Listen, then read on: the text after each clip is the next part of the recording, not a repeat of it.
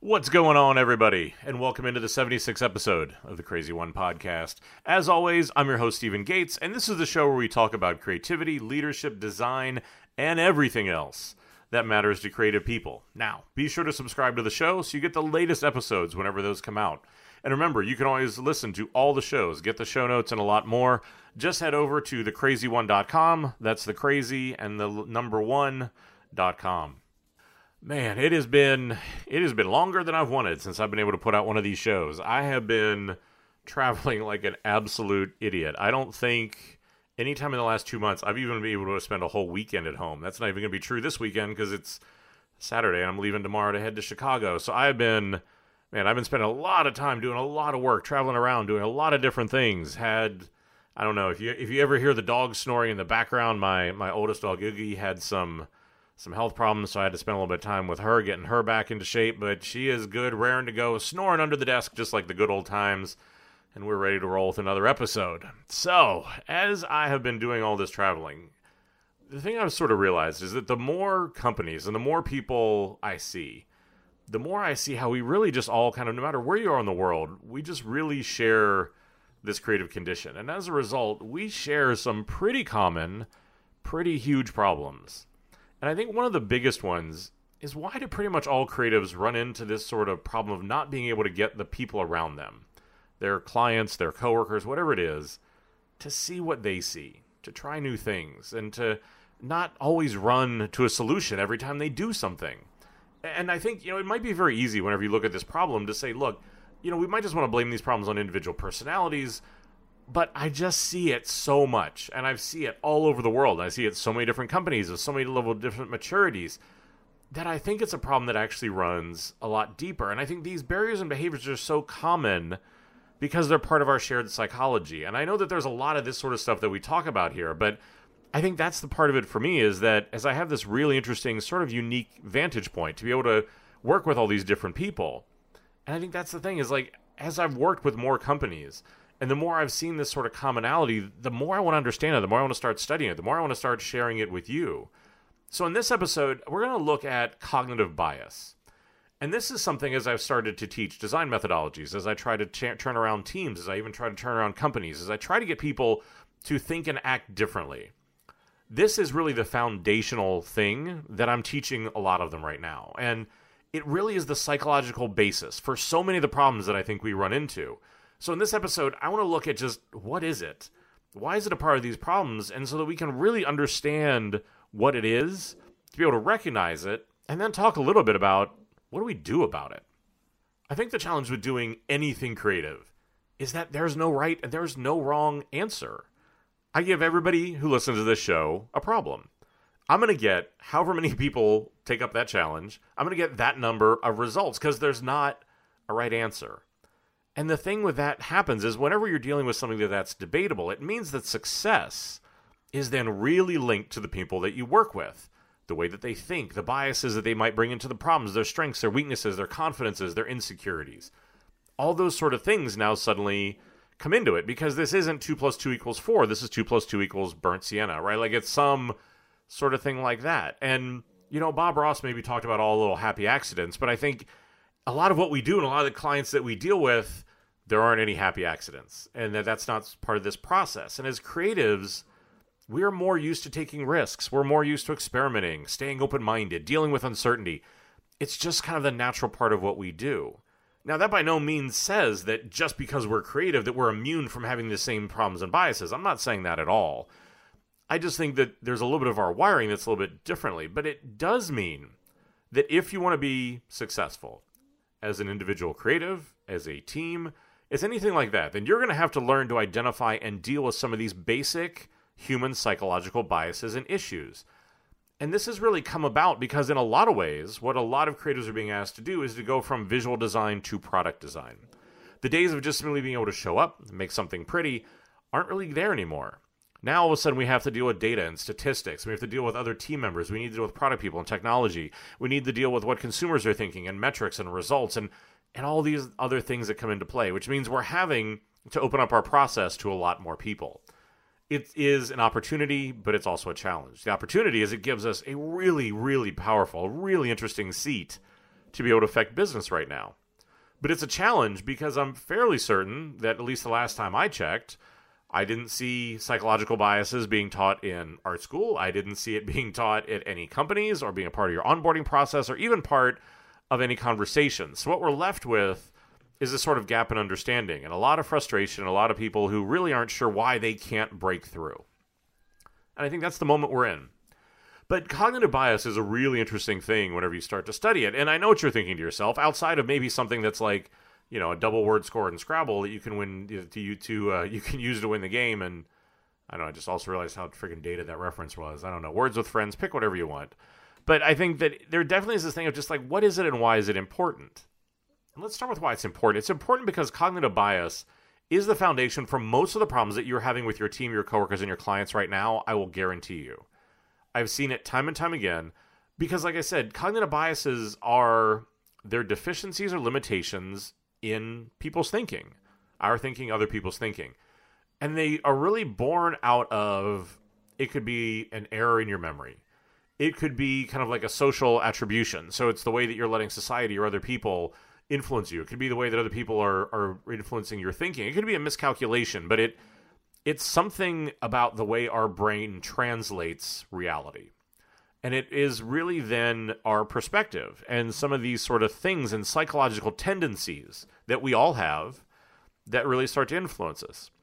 Now, whenever you start to study it, and, and I've read a bunch of different articles, looked at a bunch of different books, in general, I would say if you sort of aggregate all of them, there, there are probably about 12 different types of biases that most people will agree on. And we're not don't worry we're not going into all 12 of those today because that's just there's a lot and i think that they're not all of them are going to affect the creative process equally. So what i'm going to do is i'm going to post the article. There's there's one article, article in particular i think does a really good job of kind of capturing and encapsulating all that. I'm going to post that in the show notes but what i want to do is that there are six so we're going to focus on just half of them and i think these six are the ones that affect creatives the most on the largest number of teams that I'm kind of working with. And so I think these are the six that I want to look at. And I'm going to bet that as we talk about these, you're either going to think about things that you've done, you're going to think about projects that you've worked on, maybe in the past, maybe right now, where you've experienced this sort of stuff. Maybe you've seen it yourself, maybe you've seen it in your team, maybe you've seen it in your clients, maybe you've even seen it in your personal life. But the six I want to talk about are confirmation bias, something called the bandwagon effect, an observational selection bias, projection bias, negativity bias, and finally something called the anchoring effect. And I know that these all have kind of like very clinical names, so as we go through these, I'm gonna I'm gonna try to put them sort of in context so that you're gonna be able to spot these next time you see them. But let's start with confirmation bias. Now, confirmation bias is really defined as the unconscious act of referencing only those perspectives that fuel your pre existing views while at the same time ignoring or dismissing opinions, no matter how valid, that you don't agree with. Confirmation bias is basically the state of the world right now, I think. Whenever you want to talk about politics, whenever you talk about religion, whenever you want to talk about gender, whenever you want to talk about ethnicity, any of these sort of things, what this basically means is that you surround yourself with people who agree with you. This is where a lot of gender bias or where race bias comes out of because you will surround yourself with people of either the same gender, of the same race, who look like you, who act like you, who think like you. Now, it doesn't mean with any of these biases that they are done with ill will. Some of them are subconscious. The problem tends to become whenever they become conscious and you embrace them, that's when we run into racism and other things like that. But confirmation really is the bias of a lot of those sort of things where it's just, yeah, we want to surround ourselves with people who agree with us. That's why, you know, with the divisiveness in politics and things like that, so many people are either muting or cleaning out their social media feeds. They're doing all these sort of things because we don't like opinions that sort of undermine us, that make us feel uncomfortable. But that's from kind of the, the society standpoint. From the company and the work standpoint, I think in a lot of cases, what happens with this is that it can become a company or a leadership problem if you just simply surround yourself with people that agree with you. Now, for you as an individual creative, what you need to think about is that if, whenever you're working on something, if, whenever you have an idea that you're working through, you just take it to people who agree with you. You just people who are going to tell you how awesome and how amazing you are and do a lot of those things. While, yes, it makes you feel good, it is going to make your work suck because no one is challenging you. There is no friction. There is nothing to be able to kind of push back against to say, hey, look, this could be better. It's probably a bigger problem whenever you look at company and leadership because if you surround yourself with only people who agree with you, then you run into obviously a really big problem because, you know, if they're only going to agree with you, then you're never going to find any innovation. You're never going to find any differentiation. You're never going to get better because everything is just going to be honky dory all the time. And I mean, look, on the one hand, this isn't about like, you know, it's it's the end of the world or something like that. But the best teams are the ones that have the ability to challenge each other. The best teams are the ones who know that whenever you bring a piece of work in, that the people that you work with, the teams that you're a part of, they're going to challenge you. They're going to ask you to do better. They're going to try to poke holes in your thinking and your logic, and they're going to push you on those things. It's not always comfortable. It's not always easy. You see, that's why a lot of creators will hold the work really tight to them because it makes them uncomfortable. Just simply surrounding yourself with people that agree with you, much easier. So I think when it comes to confirmation bias, the challenge that I have for you is how do you deliberately seek out perspectives and thinking that challenge your work and your thinking? How do you actually seek out the people that you know are going to be honest with you? How do you seek out the people that are going to push back, that are going to say, look, I think this could be better? And that's why I said it, it can be a delicate balance because, you know, if it's somebody just wants to be negative, be an asshole, that doesn't really do you any good. But if you can find the ones and be able to get your team to the place where everybody does that, man, that becomes an amazingly, amazingly powerful thing. And that's sort of what it is that you want to do. Now, I think that the other part of this really comes down to it may mean that you, if you're a leader, it may mean that if you're a particular company, you may also need to rethink the way that you're hiring or the way at least you're creating your teams in a different way. Because again, I think that the best teams that I work with understand these biases, talk about it. For some of them, it's even part of their onboarding. But the thing that they then do is that they think about the pairings, they think about the way that people work and that they put people together who are going to push each other. They put people together, they're going to push each other to do better work. So they're deliberate and they they lean into that tension. They understand that this is a good part of the work. That just simply again surrounding yourself with these smiling, happy people that love everything you do isn't going to lead to the, the work that we really need to do. So look at these sort of things, I think, both in yourself, but in a lot of the sort of different ways that your teams are built, in the way that maybe you lead, and in a few of those other things to be able to sort of look at, like, look, are we just all being too nice? Are we just all agreeing with each other too much? And are we going to do all this sort of thing of just like confirm how great we all are, honestly, into mediocrity?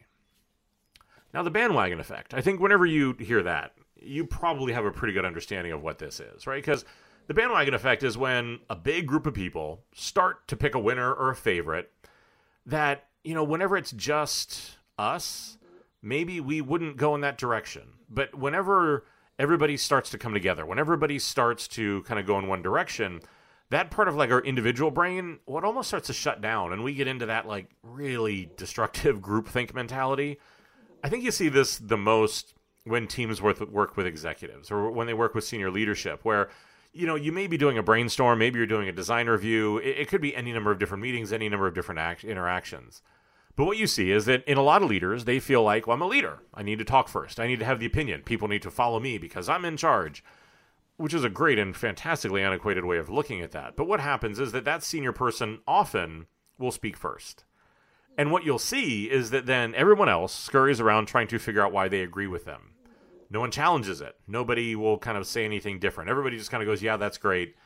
And everyone just sort of piles on because going against the bandwagon well that that suddenly feels really strange. Now of a sudden i'm standing on my own. Maybe people will judge me. Maybe they laugh at me. Maybe, maybe they don't like it.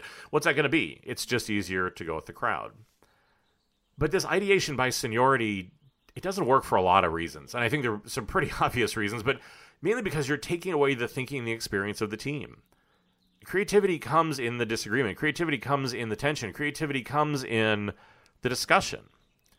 And i think you know, it, it also, I think, in a lot of cases means that if your team does this, then their work isn't being challenged enough. It isn't being refined enough. The, the results are going to fall short of their potential because everybody's just taking the easy path every time. Somebody has an idea, we just say, great, that's good enough, and we go along with it. So the bandwagon effect here, and, and with a lot of these, I think that the beginning of this is to vocalize it, to become aware of it, to watch it whenever it happens but then the, there's the challenge of it. And the challenge here is that, you know, if you're on a team as an individual, you need to say what you really think. And you need to be able to do that consistently. You need to encourage other people to do it. You need to seek out diverse perspectives. You need to bring these different things in so it's not just everybody kind of homogeneously thinking, doing that group think, and everybody is surrounded by the same perspective. because then you get blind spots. Then the work really suffers. And if you're a leader, you need to be aware of this. And the biggest thing I can tell you to do is speak last. Speak in problems. Don't speak in solutions. And maybe don't even speak at all. And, I, and I've done this, and we talked about this in other episodes. But understanding the role of your job and that your job is not always to be able to just simply provide the solution. If you're not sure what I'm talking about, go back. There's an episode that I did that was about the 10 80 10 rule. Go back and listen to that because it talks about how you know about 20% of the time are your nuclear options but 80% of the time you need to speak in challenges not in solutions and this is one of those places why because there is this bias that sits out there this is the reason why that becomes incredibly important and i think even when i did that episode i wasn't even consciously aware of a lot of these biases that i think only recently have i started to have this light turn on even for me and it's only because i'm spending time looking at this stuff so this is not something that you should be like, oh, I should be, I should know this naturally. You shouldn't because again, you're probably surrounded by people that are doing it. Now, observational selection bias. This is whenever you notice things that maybe you didn't see before, or maybe you just didn't see them as much before. And now that you see them, you probably wrongly assume that the frequency of those things has somehow increased. The best example that I know to give, and if you live in probably New York or something, maybe this example doesn't work for you, but figure out, I'm sure there's something else that will. The best example that I'm able to use with most people is it happens whenever you go to buy a car or any sort of big purchase of something that there's more than one of, right? Like houses, it doesn't work because, you know, unless you're, I don't know what, buying a clone house or something weird, like that doesn't work.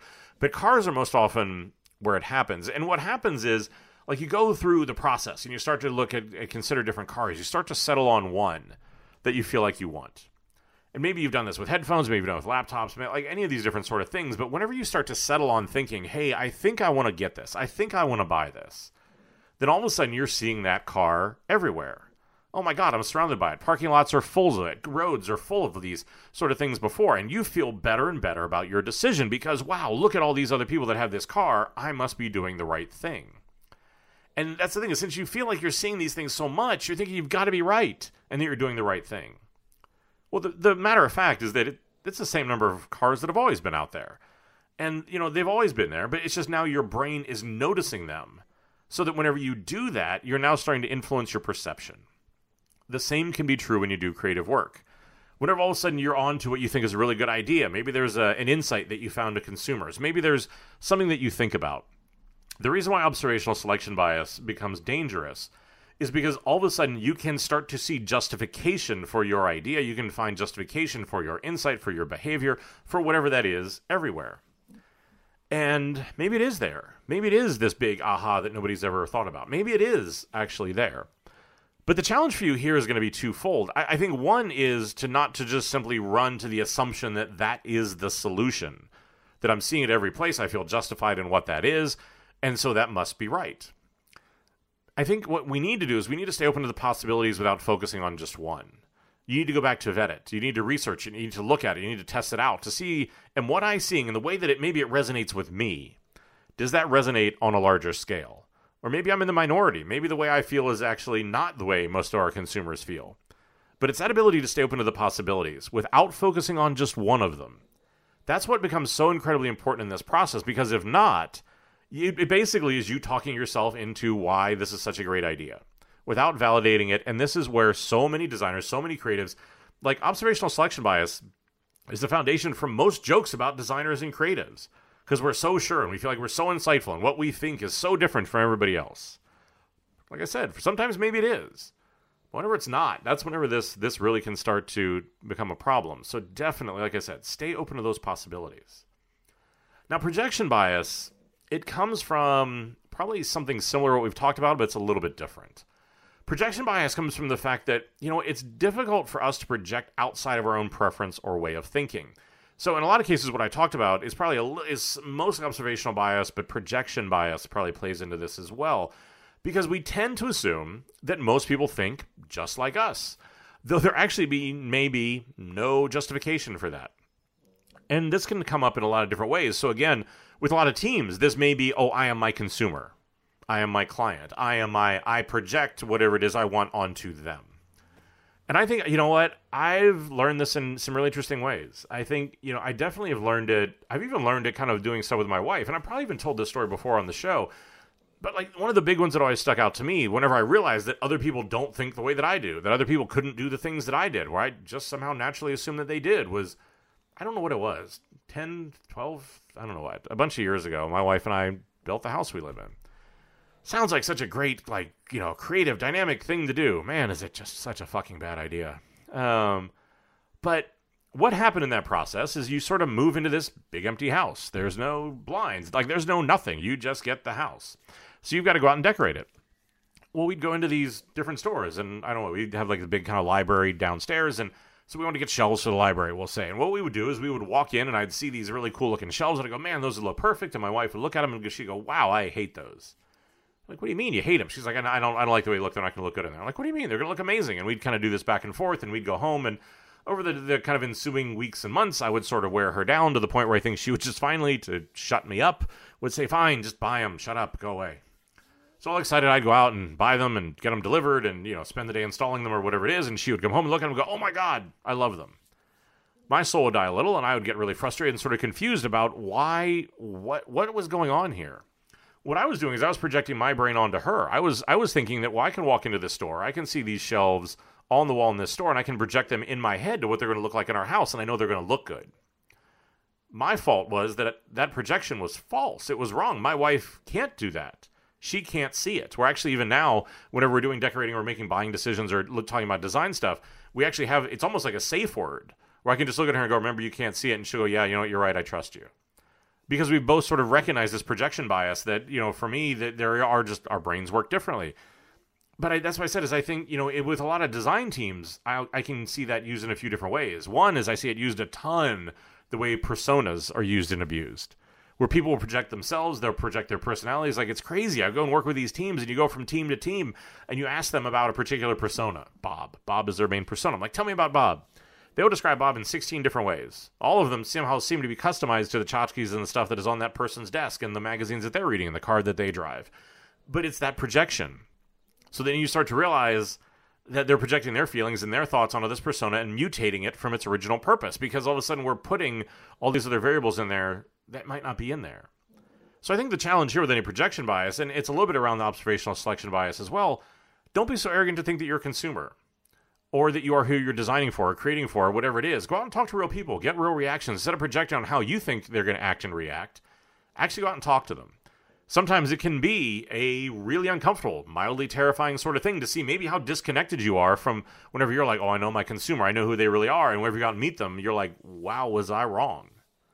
But I think it's a really important connection to be able to stay grounded in that reality and stay grounded in that truth because as you look at observational selection and projection biases, these both can really lead work astray. And I think you will tend to see this a lot of times also in clients. I think these two are probably the biggest ones that drive client that drive our frustration with clients or customers or people that we work with or things like that.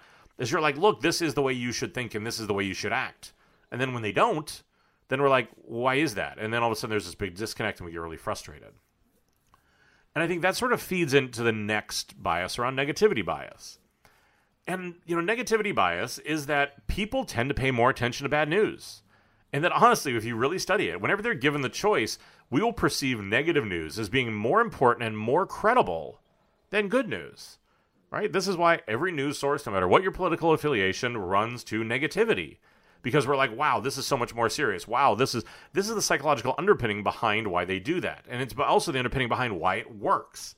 The problem with this is that when you're doing something creative, you're going to get things wrong. You are going to make mistakes. You are working in a medium where there is not the ability to have something quote unquote right.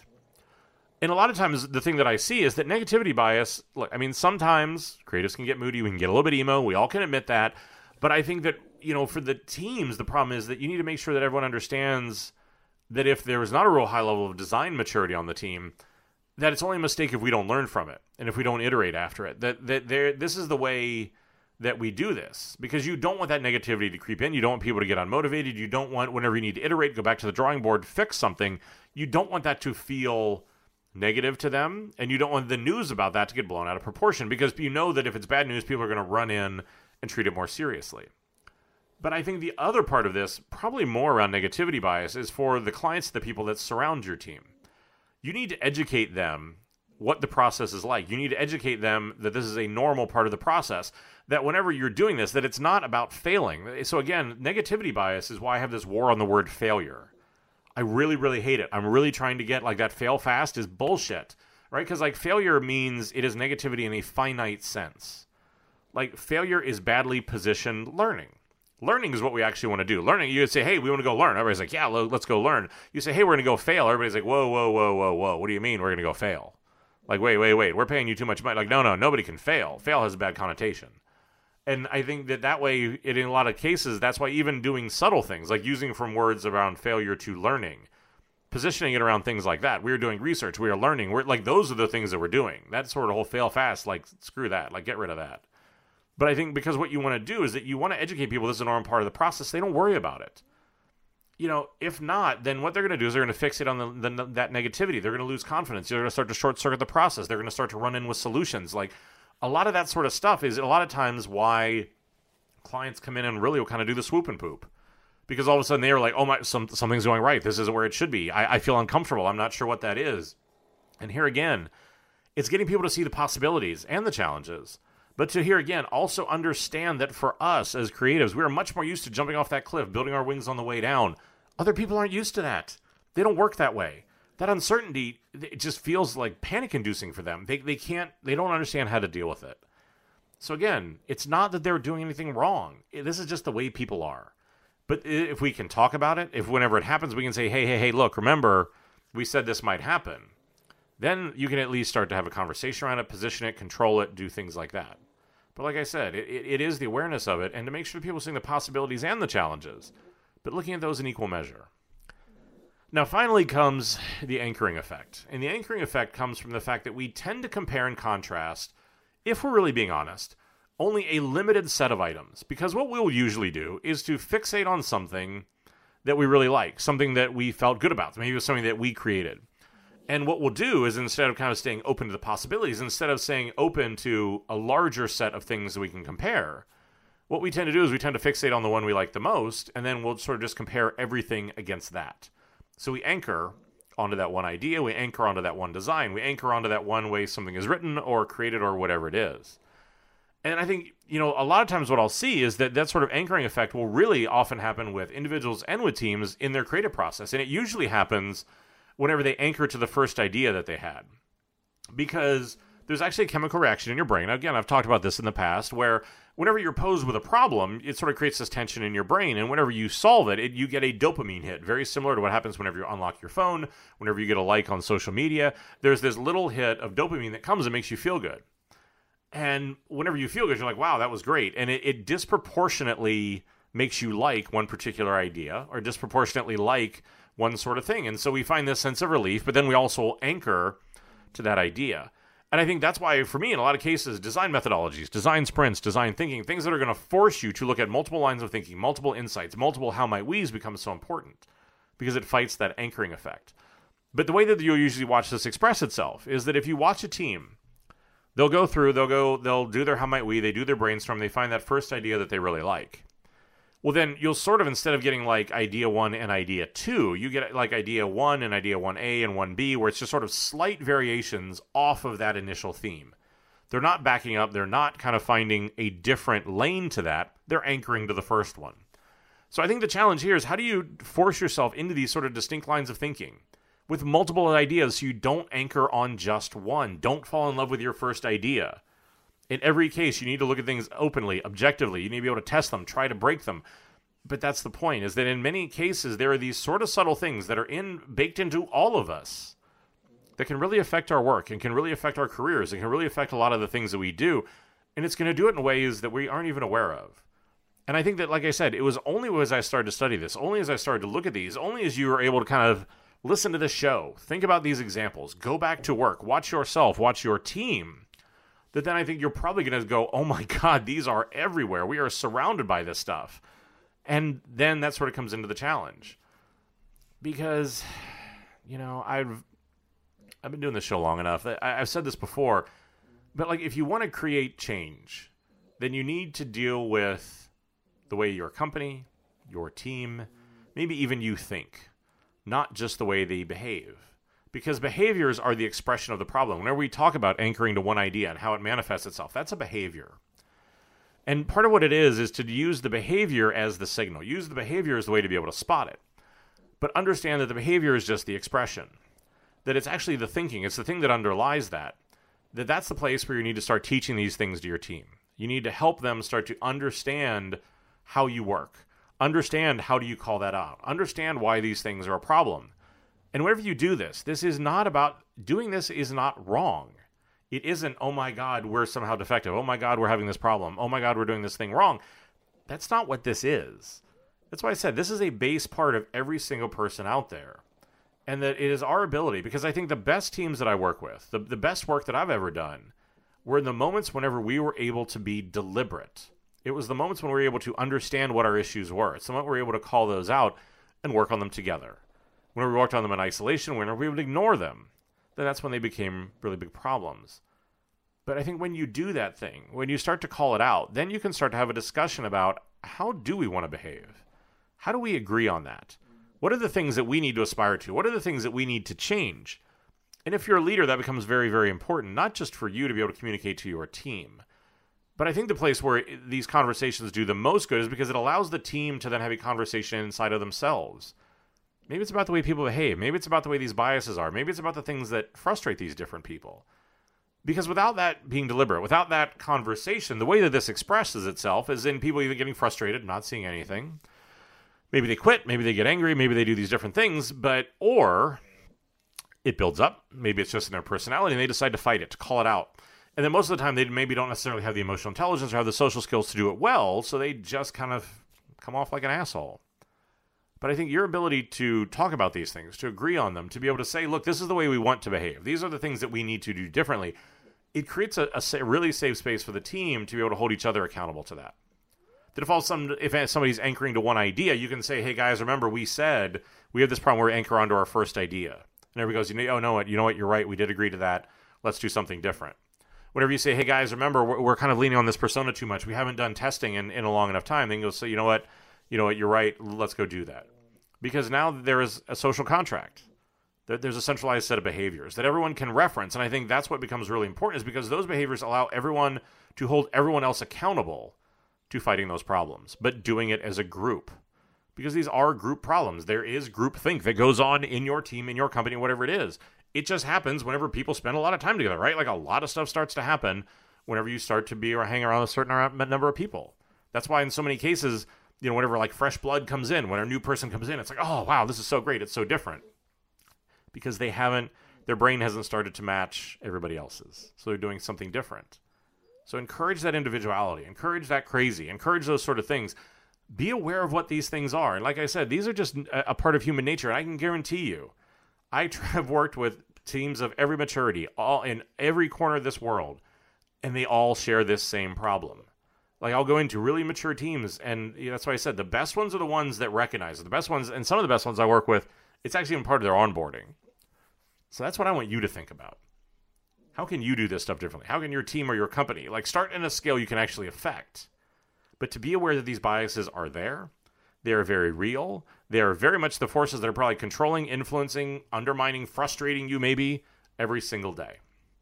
And that these are the things that once you're able to look at them, become aware of them, start to control them, not only does everybody start getting along better, not only do does the team start to function better, but again, the work is the truth. I keep saying this for a reason because the work gets better because the work is a byproduct of all those things. And whenever the biases win, then again, the work is the truth and it's a projection of all those biases. So, as always, if you find this show the least bit helpful, please do me a favor head over, leave a review on whatever your favorite podcast platform is. Makes a big difference, brings more people into the show, makes me feel like I'm not just in this room talking to myself. At this point, I'm fairly certain that I'm not, but it always certainly helps. Make sure you subscribe to the podcast so you don't miss an episode whenever those come out. Whenever I'm doing shows like this, I'm talking about articles I'm posting, show notes, things like that. You can find out about this show, other ones, related articles, all that stuff. Head over to thecrazyone.com. It's thecrazy and the number one.com follow me on any social media. I've got a Facebook page that, for the show. Reach out, ask questions, stuff you agree with, stuff you don't agree with. Things you're like, hey, how does this really affect me? This is what I'm seeing. Reach out. I'll get back to you as soon as I can. And if I don't hear back in a couple days, ping me and say, hey, look, you're supposed to write me back. I'm sure I'll do it. Like I said, just sometimes I get trapped on planes, little lack of sleep, jet lag. The struggle is real. But as always, everybody down in Liga wants me to remind you that the views here are just my own. They don't represent any of my current or former employers. This is just me out here talking. So finally, I say it every time because I mean it every time, but thank you for your time. I know that time is truly the only real luxury that any of us have. I was incredibly humbled. You want to spend any of it with me. So go out, fight the fight the good bias fight. Do all those things. Thanks, and until next time, stay crazy.